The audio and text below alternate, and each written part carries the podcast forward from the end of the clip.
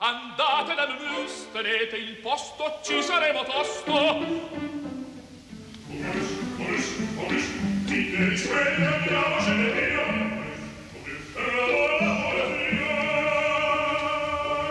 Momus, il caffè dell'opera. Nel 1962 visitai Kiev e assieme a un compagno di studi andai a vedere il luogo chiamato Babi Yar, il fossato di Babi. Avevo già letto qualcosa su Babi Yar. C'era una poesia di Ilya Ehrenburg, un'altra di Lev Ozerov, con una bellissima strofa che ricordavo a memoria. Sono venuto da te, Babi Yar. Se il dolore ha un'età, sono incredibilmente vecchio, non di anni, ma di secoli. Eppure, la vera storia di tutto quel che avvenne a Babi Yar non era diffusamente nota. Buongiorno cari ascoltatori, benvenuti al programma di Laura Zanacchi, la responsabilità tecnica oggi è affidata a Domenico Ganci. Buongiorno da Sandro Cappelletto. Queste che ho letto sono riflessioni di Evgeny Evitushenko, il poeta russo, che dopo quella visita a Babi Yar, il fossato di Babi, un luogo dove 80 anni fa, il 29 e il 30 settembre del 1941, venne perpetrato uno dei più spaventosi, semplicemente per quanto riguarda i numeri dei massacri contro dei civili eh, ebrei. 33.771 furono fucilati, mitragliati in due giorni dalle truppe di occupazione eh, naziste. Da quella visita eh, Evtushenko fu enormemente colpito, scrisse una poesia, la lesse Dmitri Shostakovich, volle portarla in musica, nacque la sua sinfonia numero 13. Bene, a questo momento della creatività di Shostakovich è dedicata la puntata di oggi di Momus, naturalmente l'occasione è la giornata della memoria, alla quale Radio 3 in particolare in questo eh, anno, perché ricorre la, la, la, ventesima giornata della memoria che venne istituita per la prima volta in Italia nel 2000 e in tutto il mondo a partire dal 2005. Radio 3 dedica particolare attenzione e ricordo che in occasione del 27 gennaio, mercoledì 27 gennaio, Radio 3 ha preparato una serie di racconti curati dallo storico Umberto Gentiloni che in nove momenti scandiranno l'intera giornata di programmazione in ricordo appunto del 27 gennaio del 1945 quando le prime truppe russe eh, entrarono ad Auschwitz che è stato il, il lager che ha dato il maggior contributo, oltre un milione di persone uccise ad, eh, ad, Auschwitz durante appunto il periodo in cui i nazisti sembravano aver conquistato il mondo. Ma andiamo eh, con ordine. Shostakovich viene ispirato da questa poesia di Vetushenko, ma il rapporto di Dmitri Shostakovich con la cultura musicale e la cultura letteraria ebraica è più antico. E lui stesso racconta che eh, un giorno nel dopoguerra siamo tra il 1947 e il 1948, in una libreria ho trovato un volume di canzoni ebraiche. Speravo che ne riportasse anche le arie, interessato come sono sempre stato al folklore ebraico, ma il libro conteneva soltanto i testi. Pensai che se ne sceglievo un certo numero, li mettevo in musica, sarei stato in grado di illustrare il destino del popolo ebraico. Mi sembrava una cosa importante perché vedevo che attorno a me cresceva, siamo nel dopoguerra, siamo in Russia nel dopoguerra, l'antisemitismo. Che cosa ama Dmitri Shostakovich della musica eh, ebraica? Lui dice che assomiglia alla, alla sua stessa musica perché c'è una la definisce così, sfaccettata com'è, con quella apparenza di felicità laddove invece è tragica. Quasi sempre la musica ebraica è insieme pianto e riso ed è assai vicina alle mie idee di come dovrebbe essere la musica, nella quale dovrebbero sempre sussistere due momenti. Gli ebrei sono stati tormentati così a lungo che hanno imparato a nascondere la propria disperazione. La esprimono attraverso la musica da ballo. Da questa lettura dei testi di queste canzoni del folklore ebraico nascono i, i canti ispirati dalla poesia popolare ebraica, quale arrivare, ai quali prima di arrivare alla sinfonia numero 13 dedichiamo l'inizio della nostra eh, trasmissione. Iniziamo col il, eh, il, terzo di questi canti, una eh, ninna nanna. Volevo leggervi ehm, il, eh, i versi in traduzione italiana. Shostakovich cura due versioni, la prima per pianoforte e voci, sono tre voci, mezzo soprano, eh, tenore e soprano, e poi una versione per grande orchestra. Cominciamo con la grande orchestra, poi ascolteremo un momento pianistico, interpretato dallo stesso Shostakovich. Ninna Nanna. Mio figlio è il più bello sulla terra, dormi tranquillo, sono io a vegliare tuo padre in Siberia, in catene dallo zar, ma tu dormi. Mentre ti coccola nella culla, tua madre piange. Capirai più tardi perché lei soffre. Tuo padre nella lontana Siberia, mentre io vivo in miseria. Dormi però, quanto meglio ti è possibile, almeno tu. Il mio dolore è più nero della notte. Dormi tu, tranquillo. Io ti veglio. Dormi tesoro, dormi figlio mio, dormi, liu, liu, liu.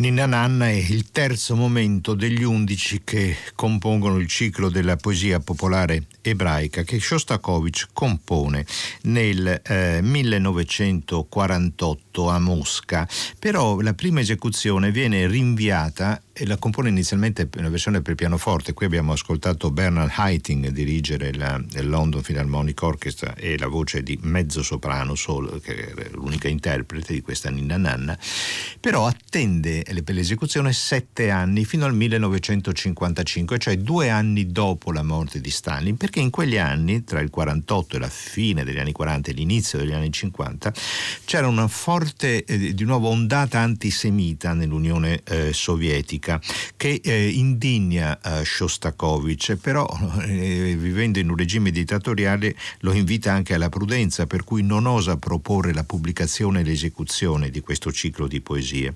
Dice Shostakovich, eh, io ero stato educato nella mia famiglia a considerare l'antisemitismo una deplorevole secolare superstizione.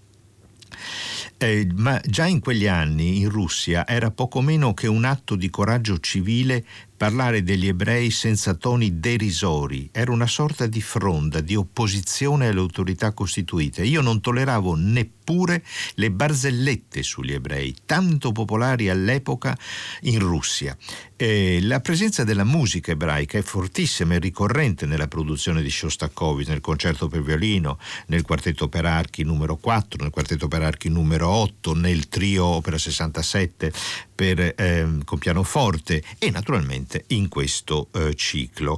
E addirittura nei primi anni 50, gli anni che precedono e accompagnano la morte di Stalin, si è diffuso il complotto istituito, ordito dai medici ebrei che avevano, si diceva, russificato i cognomi di famiglia e sono stati perseguitati anche i cosiddetti mezzosangue, alcuni medici che erano stati accusati di complotto lottare contro il potere costituito di attentare alla salute di Stalin. Fatto sta che eh, nel 1955 finalmente il ciclo della poesia popolare ebraica di Shostakovich può venire pubblicato, può venire eseguito e ascoltiamo con l'interpretazione al pianoforte dello stesso Shostakovich, è una registrazione questa di grande importanza, di grande rilievo storico, il numero 8, Inverno eh, inizia il tenore, poi al tenore si affiancheranno le voci di soprano e mezzo soprano.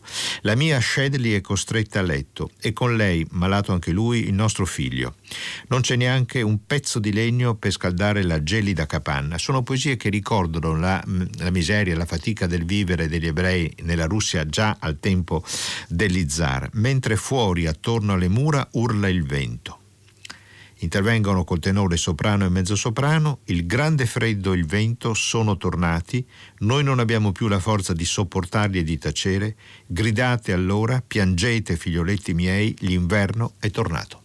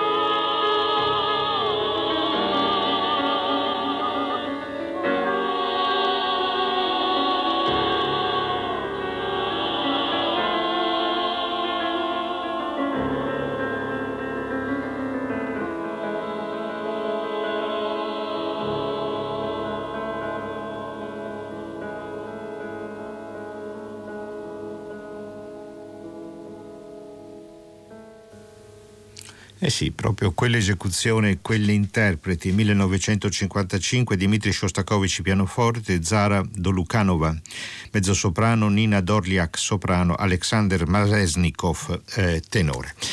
Shostakovich poi mh, mm, si dedicò ulteriormente a questo ciclo, ne fece una versione orchestrale, come dicevamo, che debutterà a Gorky nel 1964. Due anni prima lui aveva già scritto, composto la sinfonia Babi Yar. Come finisce eh, questo ciclo? L'undicesimo momento, felicità. E qui dobbiamo ricordarci quello che Shostakovich diceva, il pianto e il riso, l'aspetto tragico che convive con l'aspetto grottesco. Gli ebrei hanno talmente sofferto che hanno imparato a ridere delle loro sciagure. Ho sentito raccontare da degli ebrei che avevano dovuto scavare delle fosse loro stessi dove poi sarebbero stati gettati i loro corpi.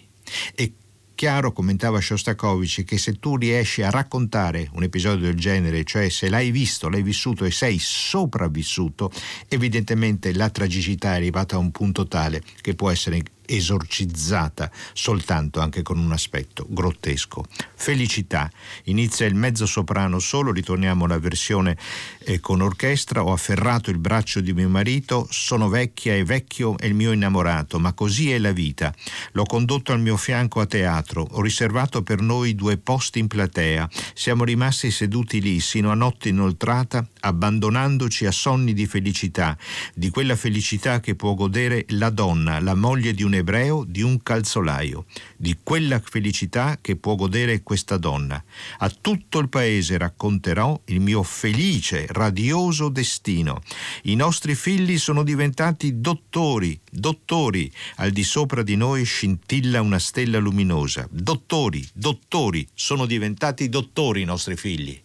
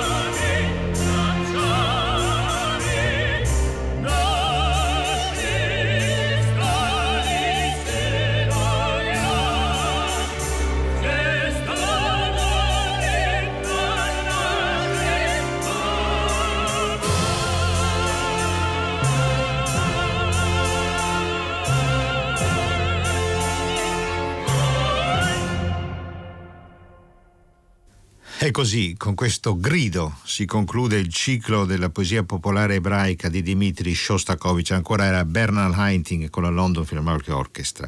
E veniamo a Babi Yar.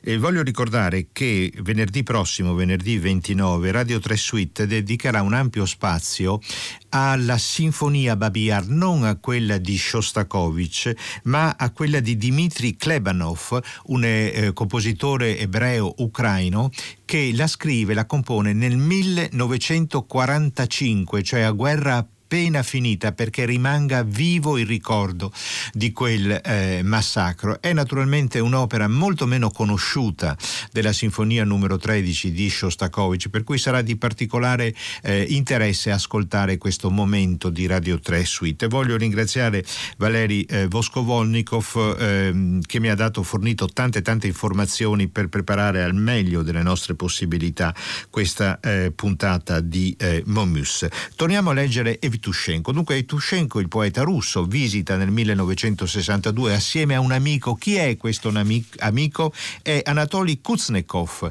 che scriverà un, un importantissimo romanzo, lui lo chiama un documento in forma di romanzo, che ebbe molte disavventure con la censura sovietica, che uscì in prima edizione nel 1970 a Londra, che poi fu tradotto, fu pubblicato anche in Russia, Adelphi l'ha pubblicato nel 2019 in versione italiana ed è il eh, documento letterario indispensabile per conoscere l'orrore della strage di Babi Yar. Kuznetsov, che era di Kiev, accompagna Evgeny Evtushenko in questa visita. Evtushenko scrive la poesia, la poesia viene pubblicata pubblicata su una rivista letteraria russa. Shostakovich la legge e che cosa fa Shostakovich? Telefona a casa di Evtushenko. Risponde la mamma di Evtushenko. In famiglia non lo chiamavano Evgeny Alexandrovich, lo chiamavano Xenia, secondo i diminutivi così diffusi tra i nomi russi. E allora la mamma non capisce, finalmente capisce che vogliono proprio lui, alza la, gli passa la cornetta e Shostakovich dice buongiorno, sono Shostakovich, desidero parlare con Evgeny Alexandrovich e Sushenko. ed ecco che si udì quella voce meravigliosa, irripetibile, con una leggera raucedine intermittente, vibrante, sussultante, a strappi. Ho letto qui poco fa sulla Literaturnaia Gazeta la sua poesia, Babi Yar, molto bella. Lei mi autorizzerebbe a scrivere una musica su questi suoi versi? Evtushenko dichiara di aver sempre adorato la musica di Shostakovich, quasi non crede alle sue orecchie.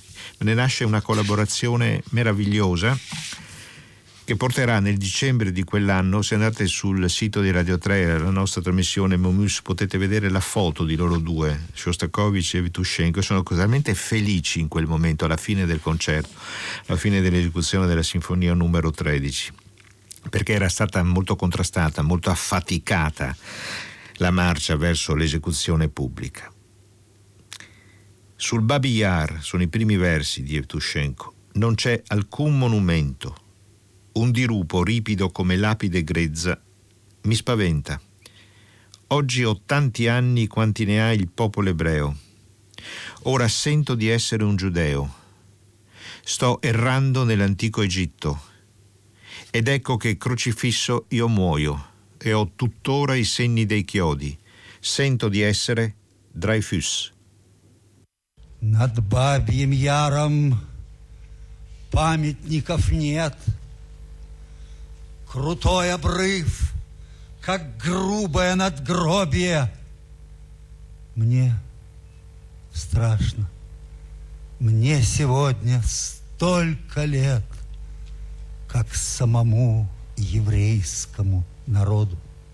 Мне кажется сейчас, я иудей, вот я бреду по древнему Египту, а вот я на кресте распятый гибну.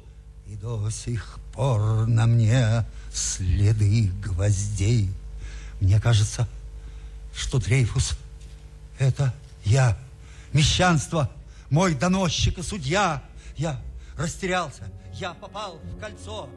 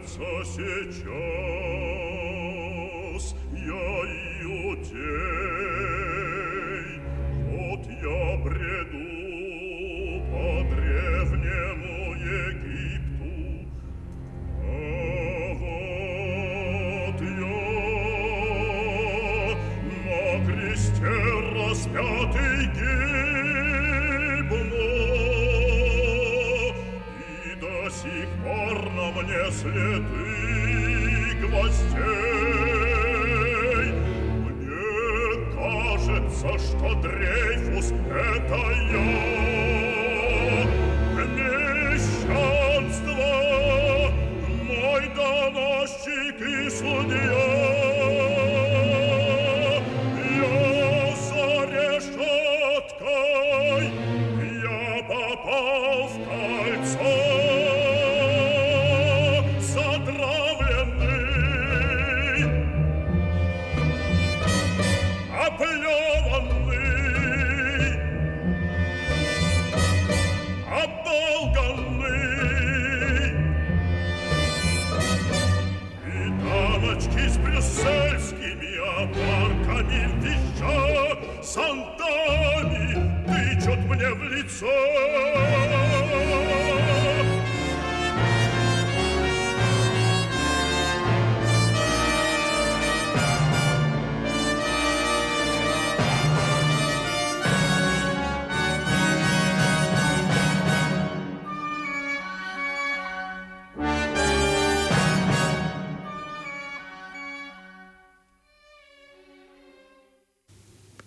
Ascolteremo il primo movimento dei cinque che compongono la sinfonia Babiyar, diviso in quattro momenti per poterlo ascoltare tutto e ogni tanto ricordare il significato del testo, l'occasione compositiva. Poi Shostakovich non si limitò a mettere in musica quella poesia di Evtushenko Lichese, altre poesie, altre poesie critiche verso il regime sovietico, le code delle donne al mercato, l'umorismo necessario per sopravvivere, il carrierismo con cui si faceva appunto strada nel partito, nelle istituzioni, nello Stato, sicché la prima esecuzione del 18 dicembre del 1962 al Conservatorio di Mosca con la direzione di Kirill Kondrashin. Fu un avvenimento dal valore non soltanto musicale ma politico enorme. Dopodiché successero tante altre cose, il disgelo di Khrushchev di nuovo divenne un, un, un, come si chiama, il pack, il pack artico del ghiaccio e, e, e finire quel momento di apertura. Ma fu un momento per chi l'ha vissuto eh, indimenticabile. Che cosa fa Shostakovich partendo dai versi di Evtushenko? Sceglie la grande orchestra, qui Yuri Temirkanov con l'orchestra di, filarmonica di San Pietroburgo, sceglie una voce di basso, storicamente nella musica la voce di basso è la voce che racconta in maniera autorevole. La voce di basso racconta le verità, anche le verità più scomode. Assieme, circondata questa voce di basso, qui Sergei Alexakhin, da un coro formato soltanto da voci di bassi, per dare questo colore dominante del lavoro. Leggo due parole, dalle due righe dall'interno capitolo introduttivo del romanzo di Kuznetsov, appunto Babi Yar, io a Evtushenko, che era mio amico e aveva studiato come me all'Istituto di Letteratura, aveva concepito la sua poesia un giorno che eravamo andati insieme a Babi Yar.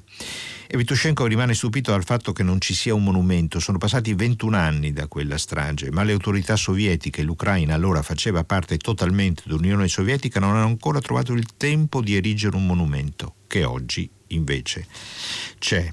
C'eravamo fermati sopra lo scosceso dirupo Babi Yar, il fossato di Babi, il dirupo di Babi.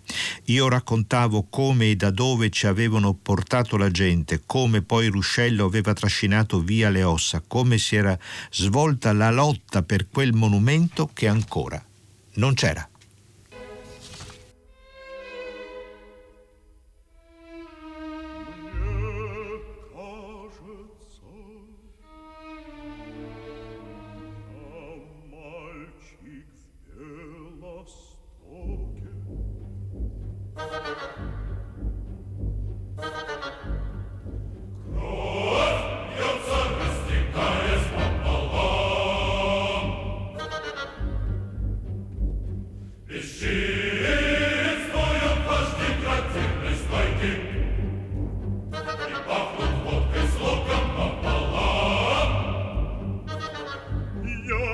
Сапогом отброшенный бессильный Напрасно я погромчиков молю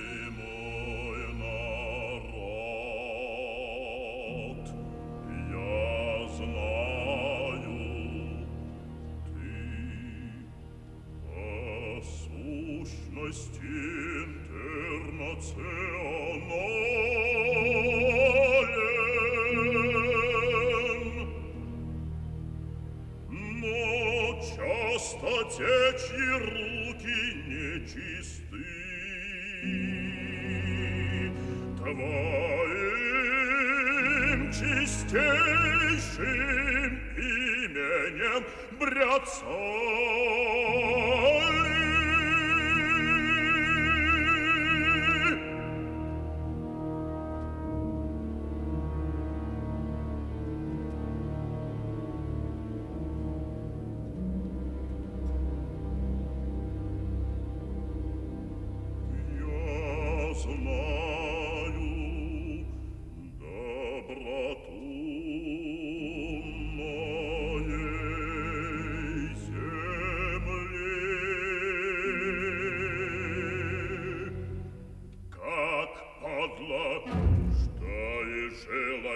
дрогнув, антисемиты нарекли себя союзом русского народа.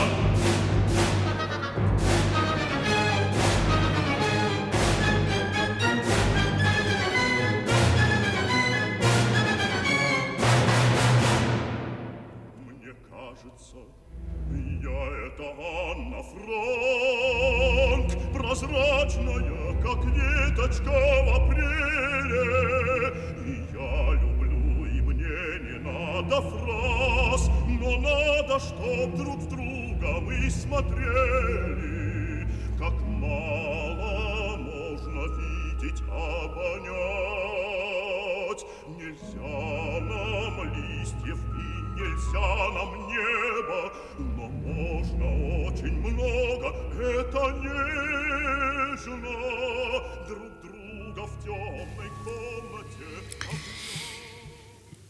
La morte non è onnipotente su uomini come Shostakovich.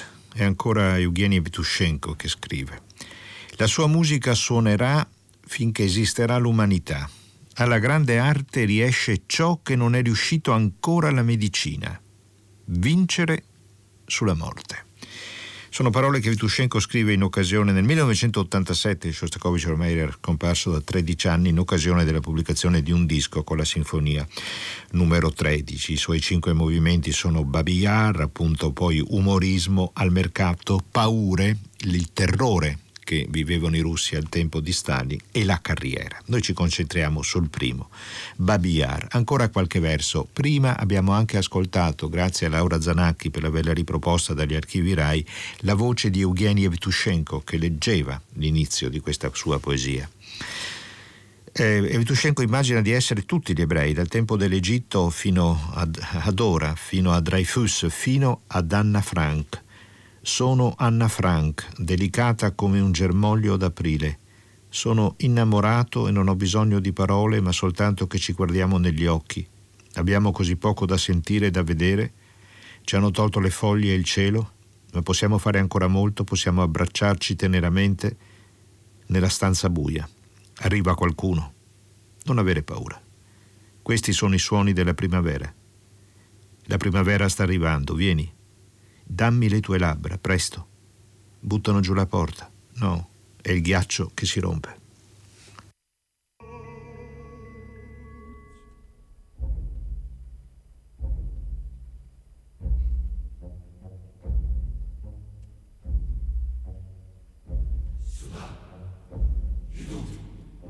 Не бойся, это гулы самой весны. Она сюда идет, иди ко мне, дай мне скорее губы.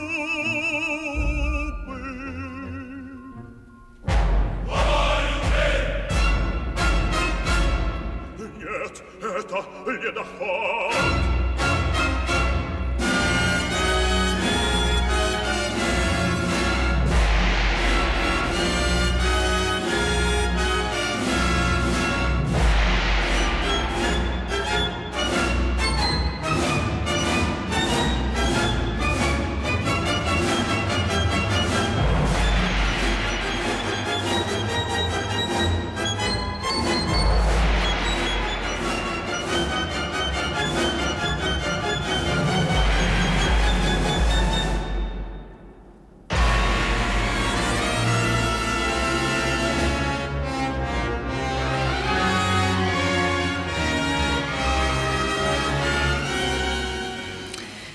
Arriviamo al finale di questo primo movimento della sinfonia numero 13 di Shostakovich sui versi di Evgeny Evtushenko.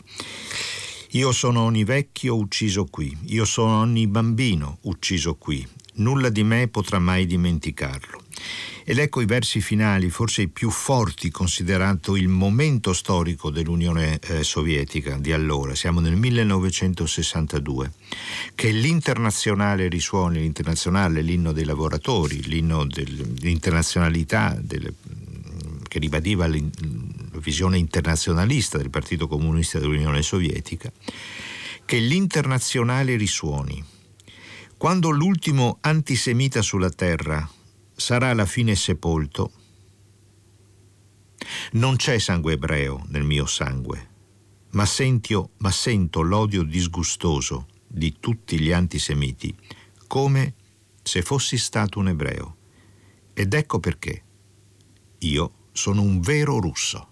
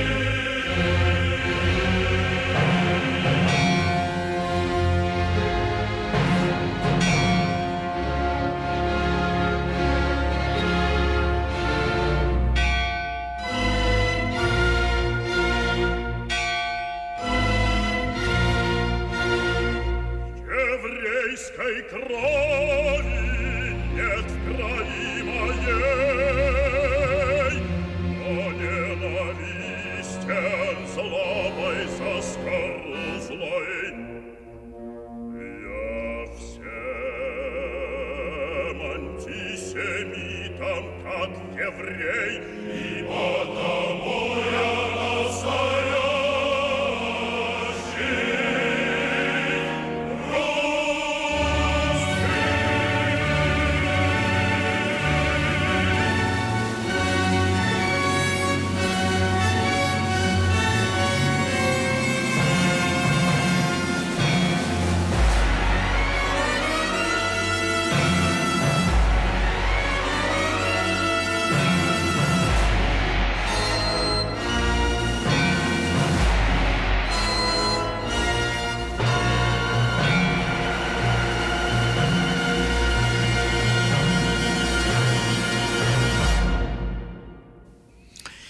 Così si conclude il primo movimento, Babi Yar, della sinfonia numero 13 di Dmitri Shostakovich, che dimostra, se ce ne fosse bisogno, una volta di più, l'immensità creativa di quest'uomo, ma anche eh, quanto la letteratura, la poesia di Evtushenko, la musica, l'arte possano fare per eh, riscoprire il valore insostituibile e mai disattuale del senso più alto della civiltà.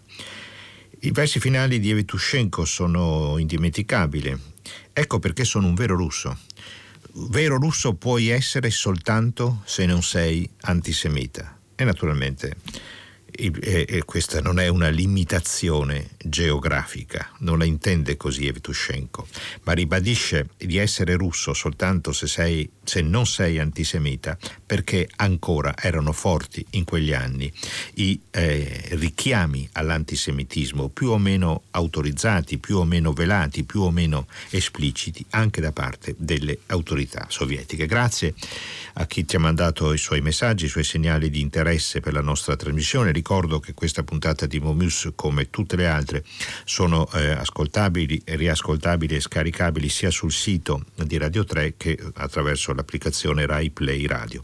Abbiamo dedicato Momus eh, agli 80 anni del massacro di Babi Yar quella che la memoria ufficiale della Shoah definisce il massacro della gola di Babi Yar, avvenuto a Kiev, eh, poco lontano dal centro della capitale ucraina, tra il 29 e il 30 settembre del 1941, quando furono fucilati e mitragliati 33.771 cittadini ebrei. Sono le 12 e 4 minuti e è arrivato il momento, anche piuttosto rapidamente, di accomodarci di là, in sala da concerto.